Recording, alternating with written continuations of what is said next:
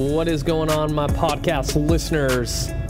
Back at it with the car vlog to get you the best fitness and health advice out there in the industry.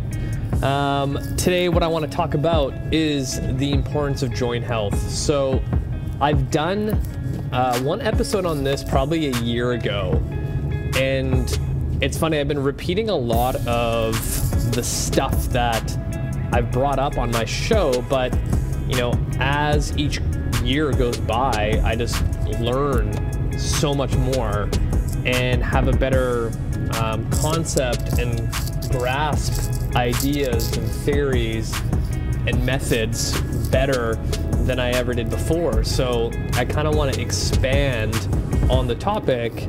So this is basically going to be like a part two and I think I'm going to kind of go into a series of the importance of joint health. So, um, in my first episode, I kind of just touch on the topic a little bit in the sense of the reason why joint health is so important is that it really regulates everything that we do. And kind of going off of the most recent course I took through um, functional range systems, the internal strength model, if you think about every single external movement that we do, like the way you get out of bed in the morning and how you do your bench press, your squat, your deadlift, your run, your climbing, whatever movement that we do, it is determined by how well your internal system functions. So, what do I mean by that? Every major joint in your body has multiple nerve endings that provide information to your nervous system to create movement by figuring out where you are in space and time. And an example of this is say you roll your ankle and you know, after that acute phase of um, having it swollen, you don't want to put any weight on it or anything like that, you kind of get to a point where you start putting, you know, weight back on it, and it's almost kind of awkward. You almost kind of forgot how to move through that joint because you injured it, right? So in a mechanism like an injury, your nervous system will do everything it's in its power to shut down that injured area to protect you. But if you don't give information back into that joint, then that joint is going to have a very difficult time giving your brain and nervous system the information of where you are in space and time.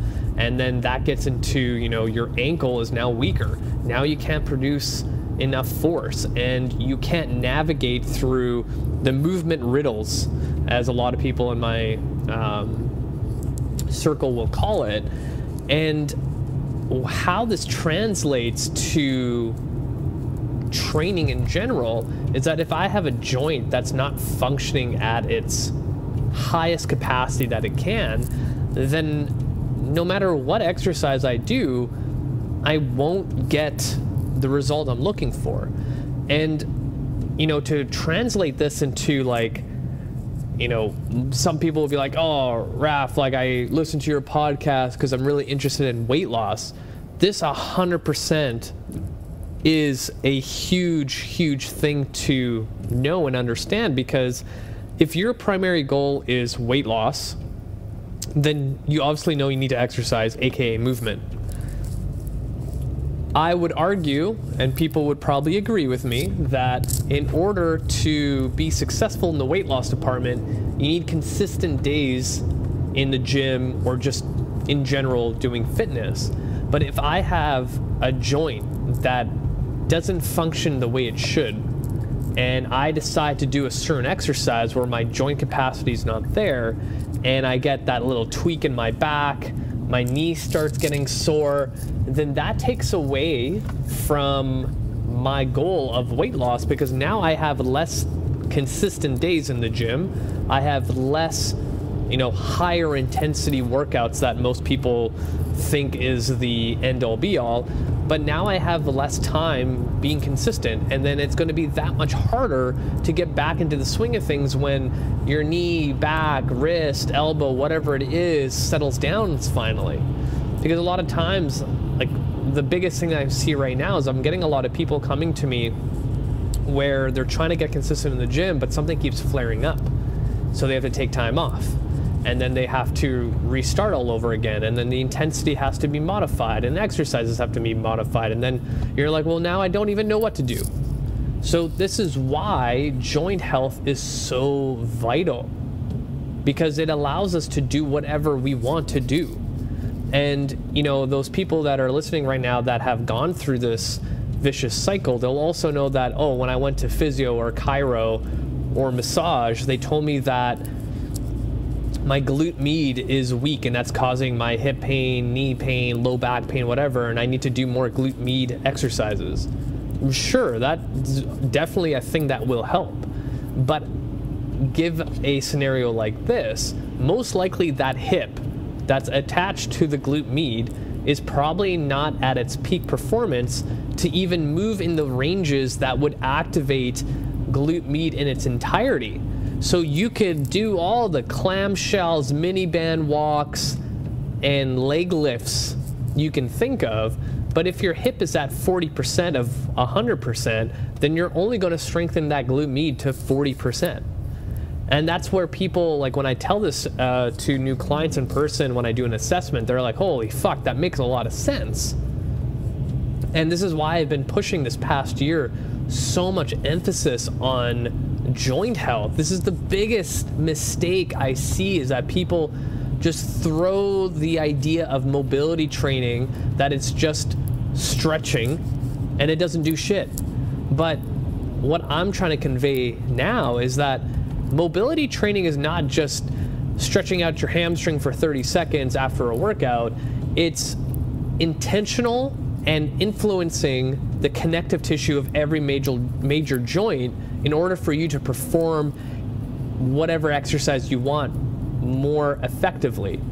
And I think when people grasp this concept, they're like, holy shit, I'm leaving a lot on the floor. So I'll give you a scenario. Most people have limitations in their shoulders and their hips. And they'll complain that, you know, as they get um, consistent in the gym, their, you know, bench press is not going up, their back squat is not going up, and things are now starting to hurt. And all they have really is, oh, I'm going to do more sets, I'm going to do more volume, I'm going to do more intensity. But, and this is a post that I put out this morning where if I took someone's shoulder joint and that same individual is having problems getting their um, bench press up or their overhead press up, if you look at the structure of the shoulder joint, all the deep, deep connective tissue stuff, your ligaments, your tendons, your capsule, if I could lay down more anatomy, meaning you can actually influence how your body lays down new tissue to be more um, effective when producing a movement because the stronger connective tissue is, the more it can take on load, the more force it can produce, meaning your bench press will go up just by influencing the connective tissue. Like, this is not like rocket science, it's just how our bodies are designed. And that stimulus will 100% break through any kind of plateaus. But also, now that we've taken time to actually work on the connective tissue, you'll actually have a little bit more, uh, in a sense of recovery for all the external structures like your actual like pec major, pec minor, things like that. The deeper you go, the more the outside stuff can actually recover. You know, you smashing the weights every week and getting incredibly sore all the time is not going to fix the strength problem that you're having. It's not going to fix the plateau that you're having. It's a small little piece to the bigger picture. So, if I had an individual with a lacking shoulder press or bench press, I'm to for sure make sure that their shoulder joint, elbow, and wrist are functioning at a high level. And the biggest thing that I see is when I take people through an assessment and we get to the point of going through the CARS assessment and I take them through a shoulder CAR and they have no idea where they are in space and time. And a lot of times I'm like, this is the lowest hanging fruit. Like you could literally do the shoulder CAR, you know, every single day and do nothing else. Like literally nothing else. And like you did again 30 shoulder CARs on each arm every single day for the next month, guaranteed you'd feel better and have better performance in the gym. But it almost seems way too simple and way too easy and kind of stupid to do that. But ask yourself when was the last time you actually took your entire shoulder through all the ranges that a shoulder should be able to do? Can never. And I always make this joke that the average person will use their shoulder to um, go on their phone, go on their laptop, and maybe grab a cup out of the cupboard. Anything beyond that, um, there's scenarios where, like, say your phone falls in between the center console of your car and seat, and then you're using your arm to like reach down for it, and you end up pulling your entire neck. That's like the only times you use your shoulder. But imagine if you trained your shoulder in all these different ranges and be effective at it and strong at it, like you're to be laughing of how good you feel.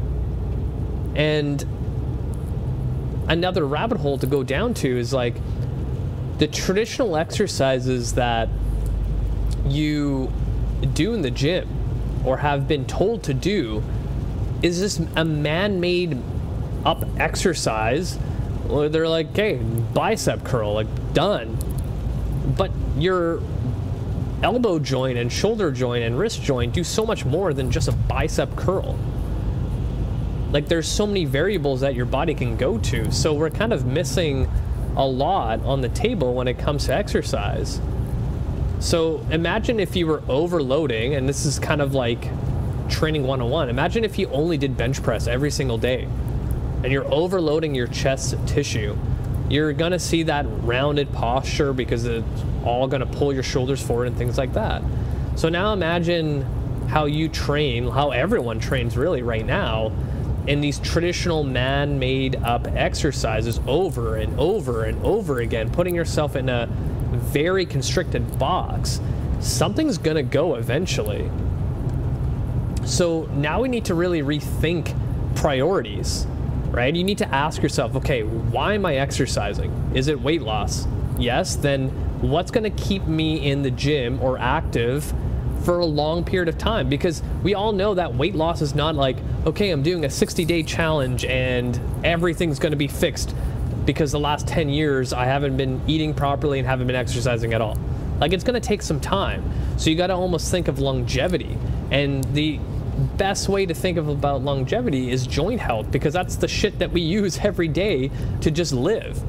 Imagine if you were able to get out of bed without pain. Imagine you getting out of a chair without pain. Imagine you bending down to fix the frickin' plumbing underneath your sink without going, to get down there and then like some other grunting noises to get back up. Imagine if that shit was easy. Like your life and quality of life would be so much better. And this is why when I take new clients, I'm like, just move your shit every day. But here's the CARS routine that you're gonna use. And funny enough, I'm gonna do a full on follow along CARS routine where we do three repetitions each. And this is what I do personally. This is what I give to my clients every single day to do as homework. And it's going to change your life like drastically. So I'm going to leave it at that. Hopefully, this was helpful. If you guys have any questions, feel free to reach out. Thank you, thank you, thank you for all of the support and help that you guys have been giving me. Um, if you guys have any questions, feel free to reach out. And that's it for me, you guys. Until next time, as my camera rolls into weird position. See you guys.